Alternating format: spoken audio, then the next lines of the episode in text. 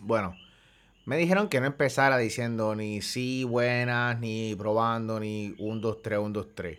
Así que nada, arrancamos.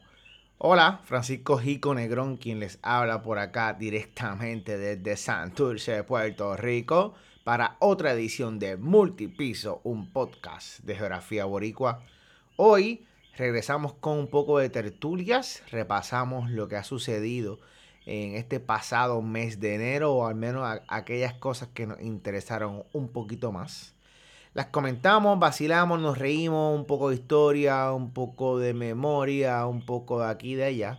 Así que espero que la pasen bien junto a Cady, Armando y este que les habla, Francisco Jico Negrón. Recuerden, antes de comenzar, seguirnos por todas las redes sociales. En realidad es Facebook, Instagram como Multipiso PR. Eso sí, suscríbete a tu podcast favorito Multipiso, sea en Apple Podcast, Spotify. Y de seguro que vas a continuar pasándola genial con cada uno de los episodios. Que si no lo has escuchado todos, te invito que te tomes el tiempo de un poquito hacia atrás, de hacia abajo en ese feed del podcast escuches todos los episodios que sabemos que al menos uno de ellos te va a encantar y lo puedes compartir con tus amistades, con tus familiares para que no se pierdan ni un solo episodio de Multipiso. Por último, te invito a que si tienes cualquier duda, pregunta, colaboración, interrogante, lo que sea que quieras compartir con el equipo de Multipiso, te comunicas con nosotros vía correo electrónico a multipiso.pr.gmail, multipiso.pr.gmail y ahí estamos siempre eh, atentos para contestar cualquier eh, cosita que nos compartan y nuevamente Facebook, Instagram, multipiso PR. Bueno, sin más preámbulos, les dejo con eh, nuestras tertulias de febrero. Chao.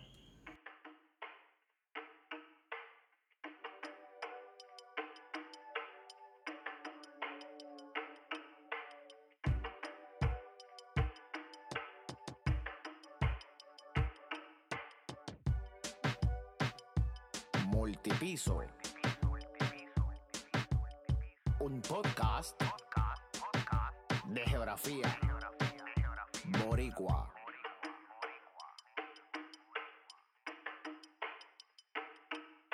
Multipiso. Dale. dímelo, Armando, dímelo, Cadi, ¿qué es lo que hay? Cuéntenme, ¿cómo están? Ese tiempito no, no los veía, hace una semana. Pues aquí estamos esperando una tormenta invernal. Estamos casi como la película de The Day After Tomorrow. Oh están todas las góndolas vacías, están ¿En serio? agua. Sí, acabaron con el agua, acabaron con la salchicha. Bueno, quieren salchicha, ¿verdad? Pero acabaron con casi todo la mercancía. Aquí las vamos a tener dos Carmela, de las buenas. Sí, no. Bueno, las hay sí, tenemos, lo que hasta se llama, se llama fiesta en el área de plano, es donde único se consigue salchicha, salchicha Carmela.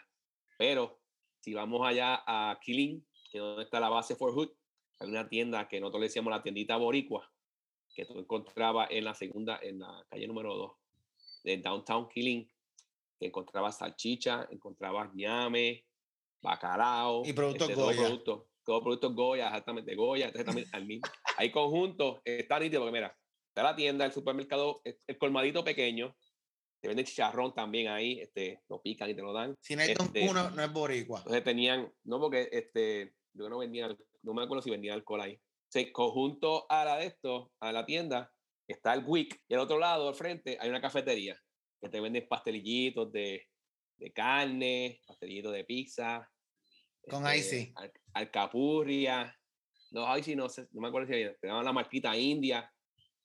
Duro. Así. Matador. Que no, que no mucho, por lo menos este estoy aquí ahora mismo en, en Melissa, es bien, bien, bien difícil conseguir cosas hispanas. Pero en New Jersey, eso era, casi todo era este, colmado dominicano. Y tú, y había una tienda que se llamaba La Ceiba, que tú encontrabas todos los productos. Duro. Mando, como de mi lado, yo quiero. el gran estado de, de, la Florida, Florida Man. Yo quiero enviarle a ustedes dos y a todas las personas que nos escuchan una felicitación muy seria en el Día de la Marmota, ya que al momento de grabar este episodio es el segundo de febrero del año 2021 del Señor, el Día de la Marmota. y la marmota vio su sombra. Así que eso Se murió una, mucho. se murió una también, ya que iba a salir, también se murió. Eh, Por pero no ahí- sé de eso. Yo, sé- yo sé que ahí- Phil vio la sombra o algo así. y Eso significa mucho para nosotros los puertorriqueños. Así que nada. Pero, yo sé, oh, que, pero yo sé que mira. guapa, yo sé que guapa tuvo cobertura Sí. eh, toda la mañana de, de, de- de la marmota. Pero en lo serio, hoy es el día de la Candelaria también. Y mi niño cumpleaños también hoy. Así que eh, mi niño es doble Candelaria. Anda para carajo. Gracias, Cady, por usar todo mi segmento para hablar de ti. Pero, Claro, eh, se me había olvidado, perdona, man. Mira, pero por ahí leí que, que la marmota dijo que el, al invierno le quedan como seis semanas. Suerte ahí, mis amores.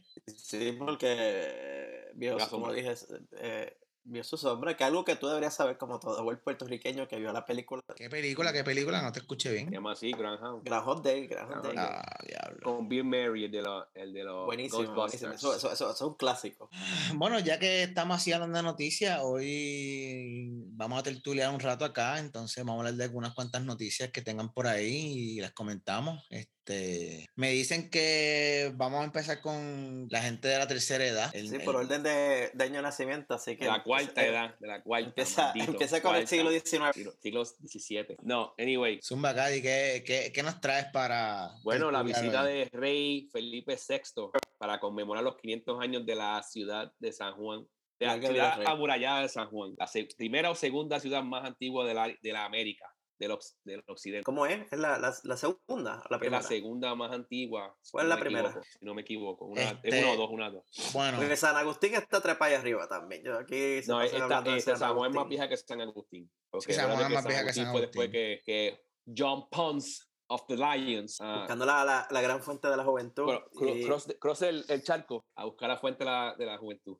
eh, Que los indios lo cogieron de pendejo. Pues sí, Mira, sí, no, San Juan, pero lo, lo cool con San Juan es que se funda primero Caparra y después entonces se funda San Juan porque aquí lo- los indígenas le estaban dando hasta dentro del pelo a los españoles.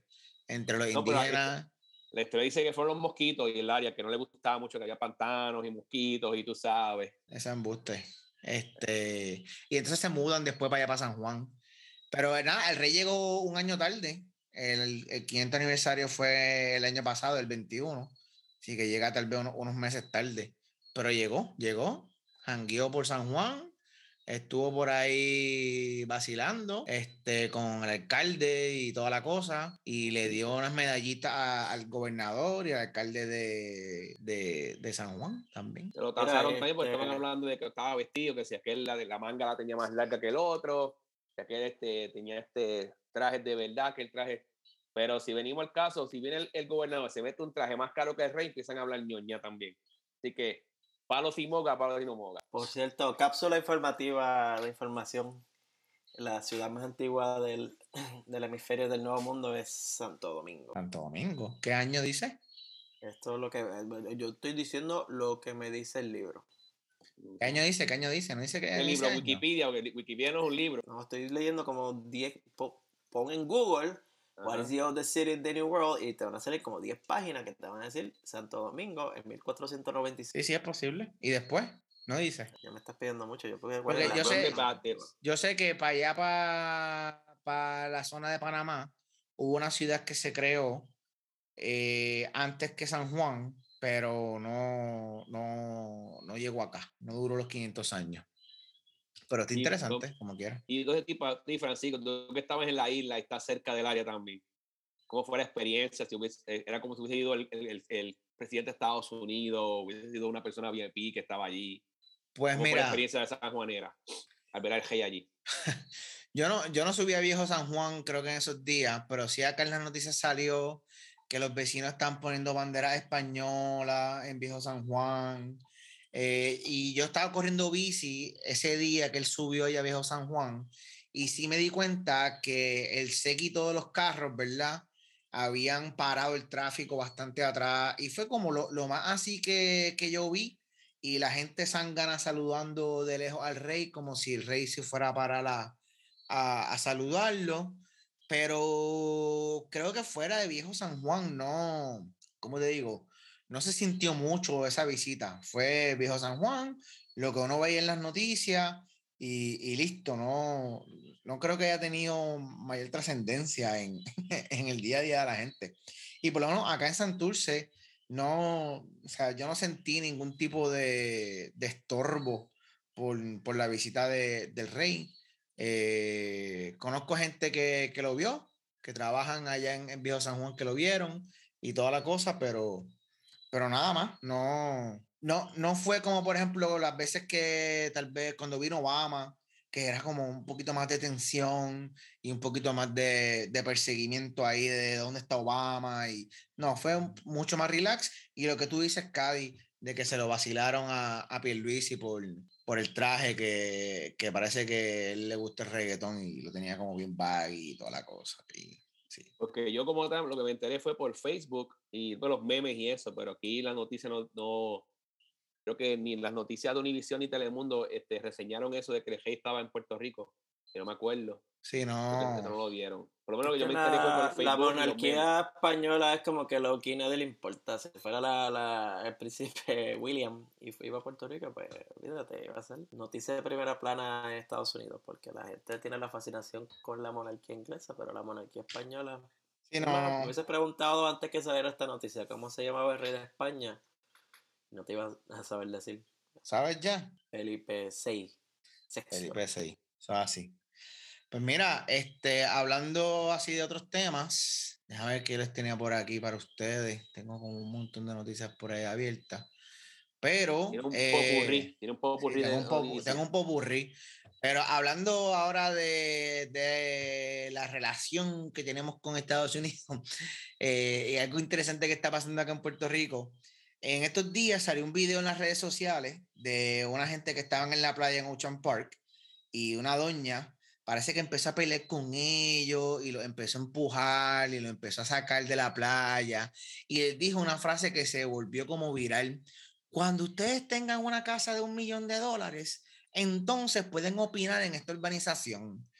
Y eso resultó en que convocaron un party playero en Ocean Park, bomba plena, voleibol de playa, tenis de playa, se saltó la playa en, en Ocean Park el próximo sábado, ¿verdad? Después de, de que se, se, fue viral ese, ese video. Y estuvo bien gracioso porque literalmente la gente inundó el, el, el, espacio detrás de la casa de ella. O sea, anunciaron incluso la, la calle, creo que era la calle Geltrudi, en, en Ocean Park. Gente como María de Lourdes Santiago, la senadora, estuvo por allí. O sea, fue un día épico de ir a janguear Ocean Park, simple y llanamente, porque este, esta señora pues le salió con cosas a la gente y, y ella los quería votar, les decía, mira, pero váyanse para allá, para allá hay más playa, como que ella quería legislar su espacio y lo gracioso y lo interesante es que la señora aparenta ¿verdad? ser puertorriqueña, pero el esposo estadounidense. Eh, así que levantó un, una de las principales polémicas que se ha tenido aquí en Puerto Rico por mucho tiempo, que es el acceso público a las playas, en donde pues, a nivel constitucional y toda la cosa que los recursos naturales se supone que están protegidos, pues levantó de nuevo ese, ese, esa peleita pública que hay con lo de las playas y se, y se saltó, así que estuvo de lo más interesante. Y el panita de ustedes, Eliezer Molina, fue uno de los, de los principales propulsores de ese, de ese evento allí en Ocean Park. Así que quería comentar de eso. Que creo que ahora se van a meter para pa Dorado, que hay otra playa ahí que, que, que lo tienen también como semi privada y la están ahí restringiendo y, y toda la cosa. Así que todo un perreo combativo se formó entonces. Todo un perreo combativo. Amén. Amén, amén, amén. Yo lo que vi mucho de esa noticia fue una imagen, creo que de la doña con el teléfono pegado así en, en los oídos, que me recordó mucho a los memes esos o a las imágenes que se dieron de Estados Unidos de la doña aquella racista que, que llamó a la policía cuando había unos negros ella, porque literal es hasta la misma cara de la doña con el teléfono. Y también recordó a la gente aquella que sacaron las pistolas frente a la casa cuando estaban protestando frente, o sea, es como que este momento de privilegio, eh, casi me dan ganas de decir privilegio blanco, aunque tú dices que ella es puertorriqueña, ¿no? Sí, pero hay, hay, por ahí esa cosa, ese privilegio blanco. By the way, le nombraron la playa Karen's Beach. Bueno, eso viene de la cuestión esta de, de las Karen, que es algo bien, gr- bien gringo. Sí, mano. Pero eso. eh, lo que pasa es que pues ella tratando de hacerla la más come mierda, pues se buscó más reguero. Eso le pasa a la gente que, que no sabe hacer las cosas. Se quedó callada. Pero oye, les pregunto, allá en Florida y en Texas, ¿existe esto de playas privadas? Que ustedes sepan.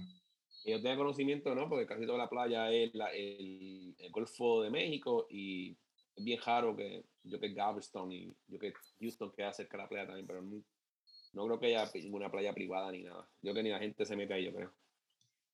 Y en Florida, que es un poquito más playero que, que Texas. Pues no estoy seguro, en verdad no, no, no te sabría decir muy bien. Yo no soy mucho de ir a playa. Eh, aquí también habemos lugares que estamos más alejados de la playa, eh, como en la Florida Central, que estamos a par de horas. Y hay lagos que tienen cosas similares a playa y esas secciones sí tienen secciones privadas y cerradas. Y, pero no estoy seguro si las playas. Lo que pasa es que como hay tanta costa, aunque haya una pequeña sección que esté cerrada y privada, va un poquito más abajo, caminas más abajo y tienes playa. O sea, no lo puedes comparar el tamaño de Florida con Puerto Rico, donde es tan pequeño que te pones Ujú. a cerrar las playas. Olvídate, te quedas sin playa. Ujú, literal. Cuéntame, Armando, ¿qué tienes por ahí? Fíjate, la noticia que me llamó la atención y es porque, ¿verdad? No, no, no entiendo la fascinación. Fue que por alguna razón están reseñando el nuevo día como que la cosa más grande culinaria en ir a Puerto Rico es un Texas Roadhouse. Pero tú has ido a pues- Texas. Yo no sé qué es Texas Roadhouse. Yo no- Yo he ido a Texas Roadhouse, yo he ido a Texas Roadhouse. Mira, Cady, ¿verdad? Ya que tenemos al Tejarro residente. Cady, en Texas hay Texas Roadhouse. Claro. Ok. Aquí que en 25 Florida. minutos. No soy muy Ah. fanático de Texas Roadhouse, pero No, aquí, aquí los hay. Aquí los hay. Pero son no, buenos, son buenos. ¿Te jalta o no te Sí. jalta? Bueno, ok, mira, mira, esto es lo que yo te digo. Y esto es por lo cual seleccioné la, la no, no tiene nada especial. lo que me gusta de comer ahí son los fried pickles. Son bien buenos. Fried pickles, cabrón. Yo no como, bro, yo no como pickles, pero los fried pickles de ahí están brutales. Yo no como pickles. Prue- pickles. Pruébalos para que tú veas. Pepinillo. Y- Pepinillo. Pepinillo, sí. Ok, gracias. Fried Pues pickles. Un podcast de geografía boricua. Sí, pero pues. Ok. una co- Ahora, aquí en Puerto Rico la gente le dice pickles. ¿En serio? Yo nunca le decía pickle, yo decía pepinillos. A mí me enseñaron a decir Son pepinillos fritos. Son en, en bat, este, con. la la- no quiero decir, el batter. Los batter y los fríen. Pero yo lo que comía además ahí era este chicken fried steak, que es el bistec empanado. Y, pues, y eso, los fried pickles. Pero buenos. te pregunto, Francisco, ¿por qué, ¿por qué están tan fascinados con que va a haber un Texas Roadhouse? O sea, explícame tú. Chicos, aquí, aquí abren Chick-fil-A y la gente se emociona. Es Chick-fil-A. que no, es O que sea, mira, el, boric- el boricua es farandulero, mano. De cualquier cosa que abren. Acuérdate, tú estabas en Puerto Rico cuando abrieron los, los Krispy Kreme, pues yo estaba. yo estaba en la fila de tres horas para entrar al Krispy Y me Kreme. acuerdo que cuando viajé con ustedes dos a Virginia del Jamboree, que veníamos de regreso, yo venía de- del aeropuerto para mi casa, el, el, el que estaba abriendo en Dorado y abría ese día. Y yo que yo bajé para mi, eh, nosotros llegamos tarde del, de- del aeropuerto. Yo era como a las 1 de la mañana y había gente esperando ya allí en la fila para comer a Krispy Kreme, el de Dorado. Así que imagínate. Mira, en- lo que- lo- eh, ajá. Lo que, lo que no entiendo, por ejemplo, y es que viendo esa noticia la te con otras que había visto antes, como esta pequeño furor cuando dijeron, va a abrir Golden Corral en Puerto Golden Corral es un asco. Y si tú preguntas a la gente que vive aquí, los locales, la gente que, que tiene el Golden Corral a cinco minutos de la casa, todo el mundo lo odia porque es un sitio asqueroso y, y la Y aquí se pasa, y aquí se pasa lleno. Bueno, pero no entiendo. Esa es la cuestión, porque es como esta fascinación. Y habiendo tantos buenos restaurantes de comida.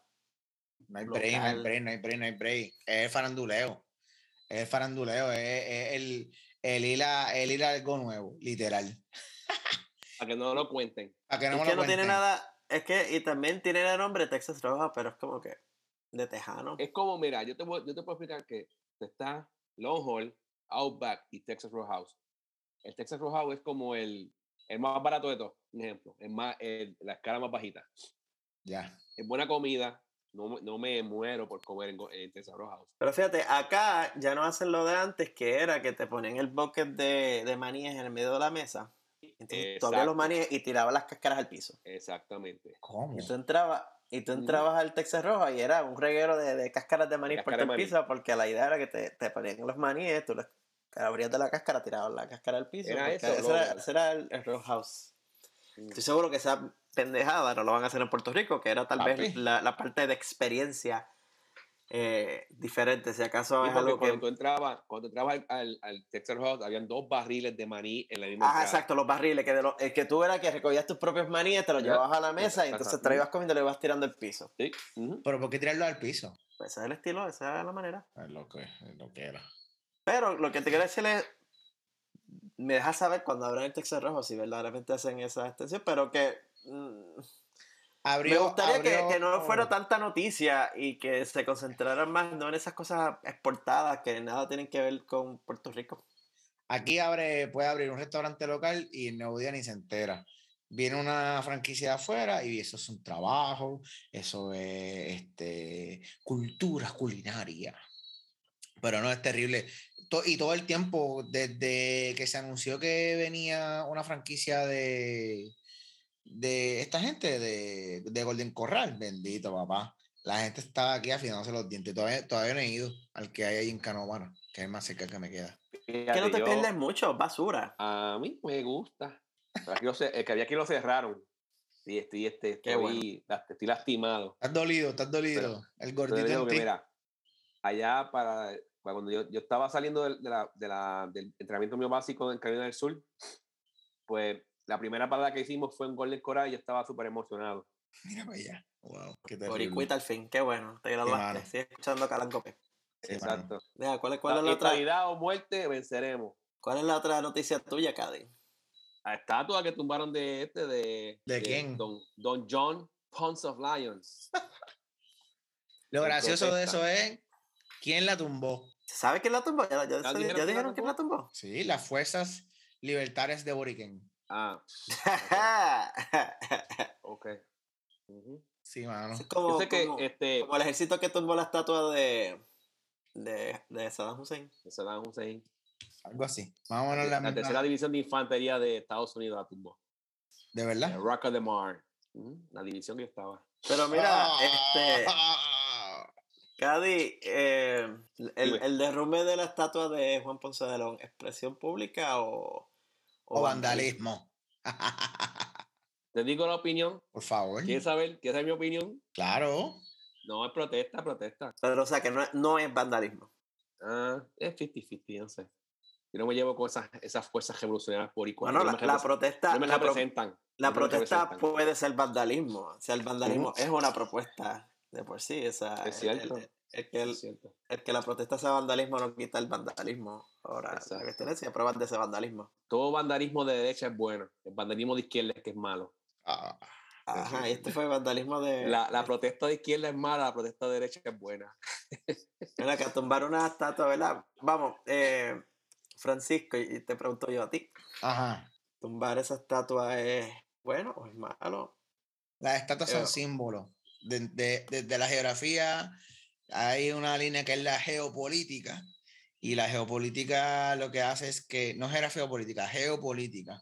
Lo que hace es que utiliza los espacios para ejercer una política. Como por ejemplo tener una super estatua de San Hussein o tener una super estatua de George Washington en un lugar en específico, lo que hace es que representa el poder o el no poder o eh, una representación como tal eh, de, eh, en ese caso, de ese personaje o ese pensamiento político, etcétera, etcétera, etcétera. Las estatuas estando de pie son unos símbolos, las estatuas estando en el, en el piso también son un símbolo. Así que para mí, eh, desde el punto de vista de la geografía, este, a- es algo que se da constantemente y está súper bien.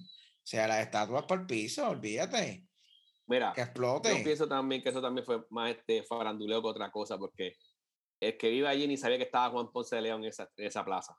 Que esa plaza no estaba veces- ahí originalmente. Esa, esa, perdón, esa, esa estatua no estaba sea, ahí no estaba, originalmente. estaba en la Plaza Colón, Exacto. la del Tapia. Sí, pero ¿cuántas veces yo fui a la calle San Sebastián y, ok, sigue por ahí para abajo cantando plena? Sí, no, no, importa- no era relevante. Lo que pasa es que pues, era un símbolo. Yo creo que más fue faranduleo porque estaba el rey acá en, en Puerto Rico y toda la cosa, y en España fue noticia y toda la cosa. Si la tumbaban en cualquier otro día, pues yo creo que tal vez no hubiera sido Ahora, tan eh, importante. ¿Cuándo fue que pusieron esa estatua allí? En los mil, ¿qué? en finales de los 1800 para allá abajo, algo así. La cuestión fue que la estatua fue hecha Es con los cañones de la, la Sí, última inva- ahora- fue la- el último intento de invasión de Inglaterra fue que cuando esto usaron los ca- los- 1797. Ya me acordé. En el 400 aniversario de San Juan, hacen la estatua de Colón, que está en la Plaza Colón, y mueven la estatua de, o sea, 1409 1898, mueven entonces, mil- 1898, no, ¿cuándo fue el, el, el 1921 para allá abajo? 1898 es un gran año, papá. No, ese es una mierda de año. 1898. un gran año. este, en, en 400 aniversario de San Juan es que la mueven porque hacen la estatua de Colón. O sea, en 1921. La mueven a donde está. Que era la Plaza Santo Domingo antes. Lo que hace ver que cuando esta estatua la pusieron, representaba algo diferente a lo que representa hoy, ¿no? Uh, claro que sí. O sea, que es como, porque es que, como tú dices, la, la, en ese momento era España quien estaba allí, estaban poniendo su supremacía, poniendo las estatuas de sus ídolos españoles. Sí, esa estatua eh, originalmente donde estaba en la Plaza Colón, lo que llamamos hoy de la Plaza Colón, la ponen los españoles, sí. Pero al moverla, quien estaba ya en Puerto Rico eran los americanos. Sí. Sí, no, pero que el espíritu de esa estatua, cuando fue puesta, si la derrumbaban en aquel momento, significaba una cosa bien diferente a derrumbarla hoy. O Sí. bueno, sí. Sí. Eh, Era Trison. Bueno, y pero también es, o sea, hace sentido, porque es que yo lo, lo estoy tratando también de ver desde, porque acá las estatuas se hablan mucho ahora gracias a las estatuas confederadas, Pero, pero, removiendo, ¿verdad? sí, pero el, el simbolismo de las estatuas confederadas cuan- es diferente al simbolismo de esa estatua, porque eh, algo que la gente a veces olvida o que no verifican es cuándo fue que esas estatuas fueron puestas, y por eso es que yo te pregunté, ¿de cuándo es esa estatua? Porque las estatuas confederadas, muchas, no todas, pero muchas de ellas son, fueron puestas luego de la civil. O sea, luego de que la confederación perdió, o sea, están celebrando al derrotado, que es algo bien raro. Usualmente el que pierde, cuando tú pierdes, es que entonces, vamos a poner Irak. ¿Qué pasó después que cayó Saddam Hussein? Destruyó la estatua de Saddam porque pues, él- él fue el derrotado y tú no ves a la gente haciendo estatuas de Saddam después que Saddam lo sacaron. En Alemania tú no veías gente poniendo suásticas en el 1952 después que salió Hitler o poniendo estatuas de Hitler porque fue derrotado de claro. Estados Unidos. En el sur se dio lo contrario. Después que perdieron los confederados, en el Jim Crow empezaron a poner las estatuas de los confederados como un recordatorio a los negros de que de South will Rise Again, o de que los blancos todavía estaban ahí velándolos y que los blancos venían por ellos. Pues exacto, Y- son símbolos. si hoy sacan todas las estatuas de los confederados, pues cambia la retórica del espacio, cambia la retórica de cómo se maneja y cómo se ve ese lugar, sobre todo.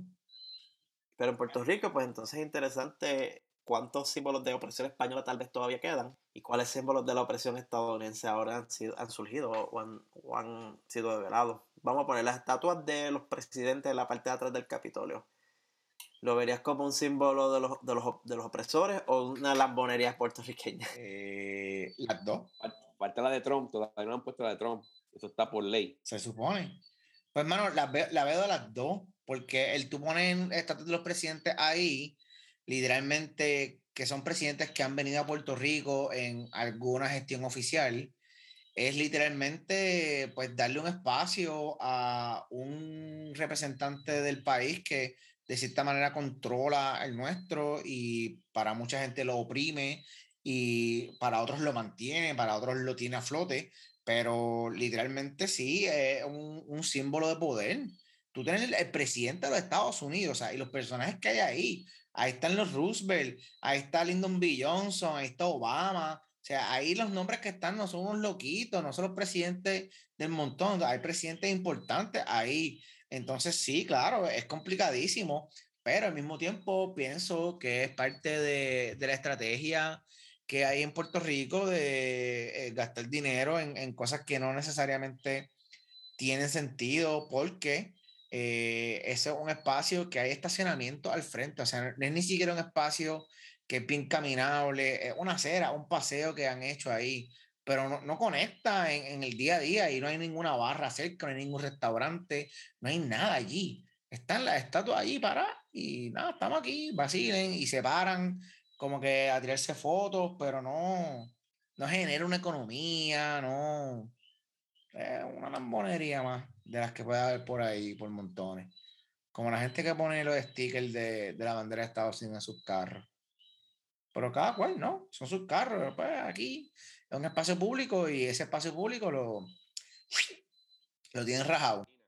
Una noticia que yo vi hoy me hizo pensar mucho en otras noticias que he visto en los pasados meses y es relacionada a las vacunas del COVID y los mandatos del COVID y todo eso. Y en esta fue que el Tribunal Supremo de Puerto Rico eh, reiteró que los mandatos de vacunación contra el COVID a estudiantes y empleados públicos eh, eh, es ok, que está, es legal. Y creo que hubo una demanda y, y le dieron un no lugar a la demanda, ya que estaban tratando de detener los mandatos. Eh, yo lo encuentro bien interesante porque dentro de todo, y una de las cosas que sí sonaba mucho por acá, Francisco, en las noticias nacionales, por lo menos no las locales tanto de Florida, pero las noticias CNN, eh, MSNBC, no Fox News, porque esa gente no hablan de, de cosas positivas. Pero anyway, eh, y era mucho sobre el nivel de vacunación de Puerto Rico y cómo Puerto Rico, dentro de los Estados Unidos, una de las jurisdicciones que más éxito había estado teniendo con la Ujú. cuestión de las vacunas. Y demuestra tal vez como el pensamiento ya ha sido tan diferente y, ha- y hablando yo con las personas que conozco que viven en Puerto Rico, es que las vacunas allá no están politizadas. Y O sea, otra cosa también que estaban diciendo era que está en Puerto Rico más, más, este, más vacunado porque estaban haciendo las pruebas con los puertorriqueños, como hicieron con la anticonceptivo y eso así. Ese es el otro. otro- De verdad, eso está- nunca lo escuché. Esto tampoco lo he escuchado. Deja, de, deja el Fox News eh, por un lado. Yo no veo Fox News, bro. Está bien, Calancopé. Mira, eh, volvemos con las noticias reales.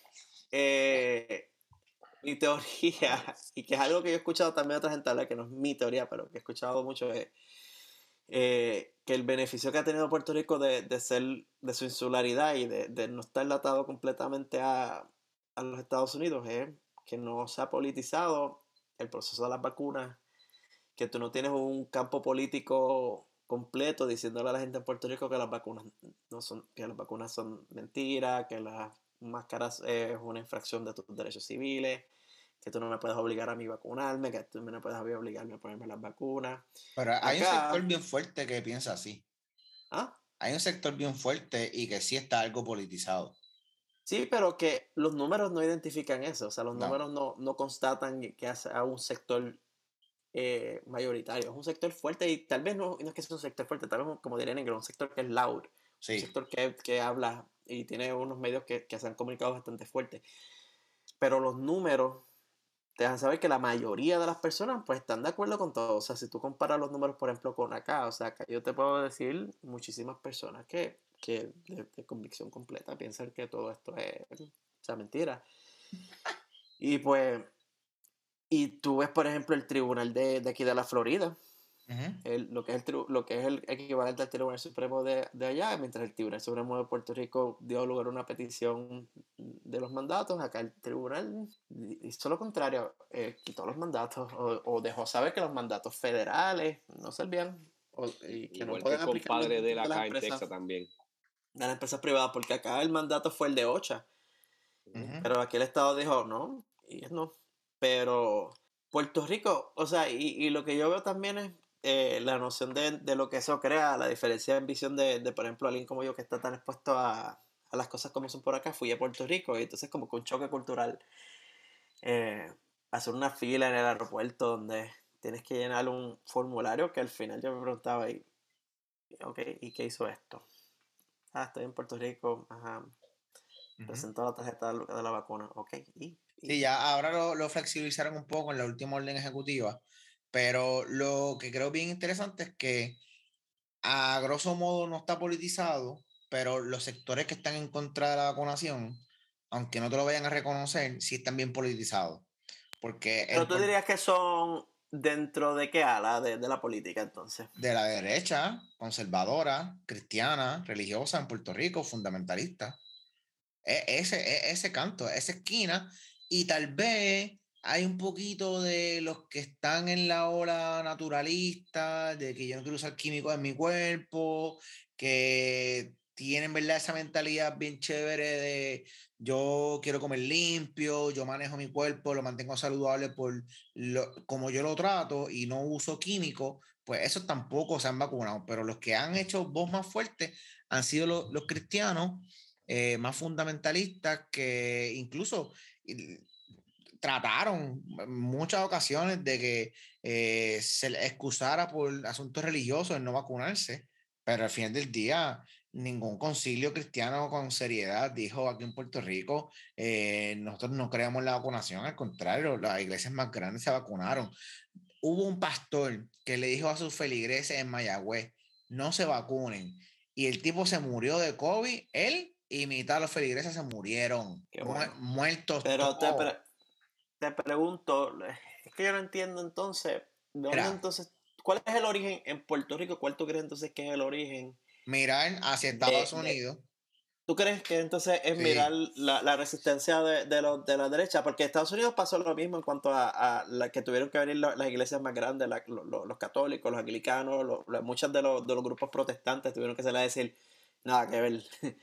y tengo que decir, mira, no, esto, no, esto es, estás inventando, te, te, fuiste del field. Eh, o sea, ¿tú crees entonces que esa parte de la derecha en Puerto Rico que está creando el Ravel, el es, es por imitación, más bien. Sí, sí. Sí, porque cuando lees los argumentos en Facebook que te pones a pelear con la gente y tú ves un, periodo que estaba peleando con medio mundo en Facebook, eh, te dicen las mismas cosas que tú coges y te metes en internet y buscas qué es la posición de los trompistas, por ejemplo. O sea, tú veías a un mini Trump en cada, en cada cristiano en Facebook diciendo me estás violando los derechos, yo tengo derecho a esto. Pero políticamente en Puerto Rico eh, se ha ¿Tú ves como que es un grupo particular de algún partido local o, no, al contrario. estás hablando pues más bien de, de convicciones de derecha más que partido político? Sí, sí, cuestión de derecha más que partido político. Porque y, eso estará, estará abriendo entonces las puertas para alguna nueva división o formación política ya, porque sería interesante, ¿verdad? Por ejemplo, tienes a los populares o los PNP unidos en lo de las vacunas, pero tienes este grupo diciendo... Mira,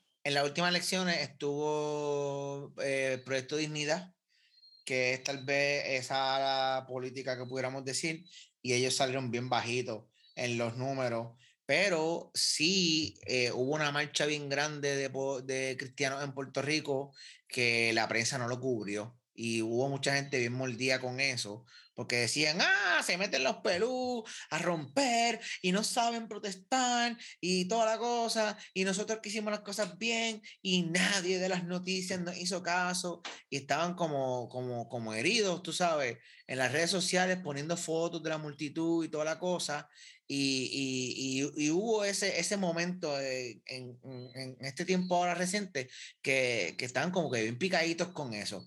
Pero, mano, no, no, yo no lo veo todavía la gente sigue siendo estadista o estado librista, independentista, todavía no ha, no, no se ha trascendido eso y los que están más por esa labor de tener esa mentalidad más de yo no me quiero vacunar y todo eso porque me están violando mis derechos, son, se llaman a sí mismos fundamentalistas cristianos, una cosa bien, bien bárbara.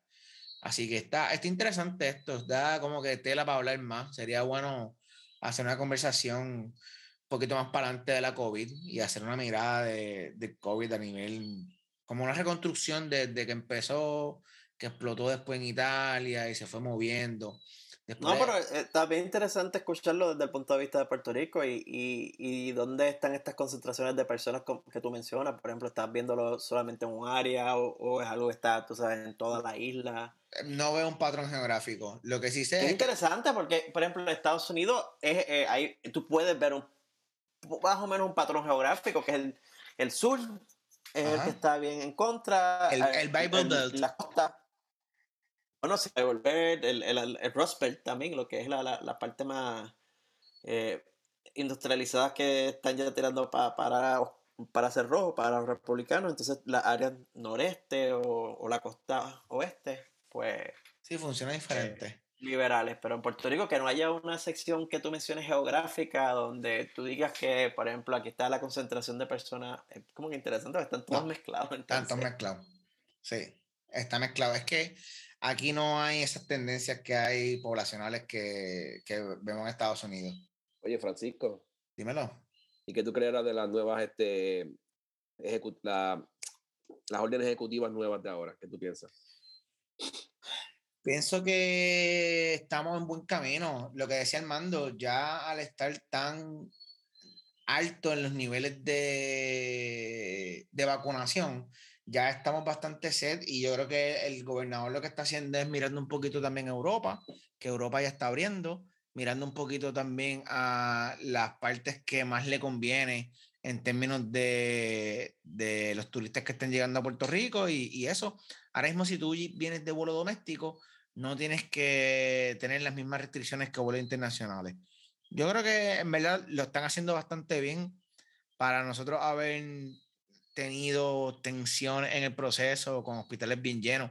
Aquí no pasó lo que pasó en, en muchos países, que la gente está muriendo en las casas, tú sabes. Se manejó bien. Y se manejó bien sobre todo porque en el momento que inició la cosa, Wanda, Titi Wanda supo hacerlo bien, yo creo, en verdad. Ella lo manejó bien. Llamó a los médicos. No, no se puso a inventar. No dejó que fueran los políticos que tomaran decisiones. Ella le El echó Task Force, el Task Force. Ella le El echó, el- ella le echó los 20 al Task Force y el Task Force entonces todavía están por ahí. El Task Force eh, sigue vigente y siguen dando recomendaciones. Tú sabes. Pero no, no es como el Task Force de Trump. Le El- ponte un poquito de, de bleach. el- un poquito de bleach. El, el Space Force es lo que queremos. Mira, vamos a dejarlo ahí. Yo, yo me quiero anotar en Space Force. Sí. Habla, conozco un cierto reclutador por ahí en que te puedo referir. No, pero quiero ser de la Reserva de Puerto Rico de las Fuerzas Espaciales. Geniu. Bueno, Para, mira, para combatir a los, super, a, los, a los invasores de Super Saiyajin, pero no. me gusta. Ah, yo no, yo no mezclo con esa gente.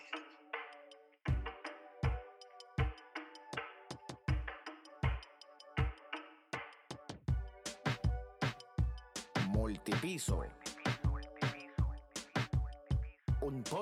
Podcast de geografía. Boricua.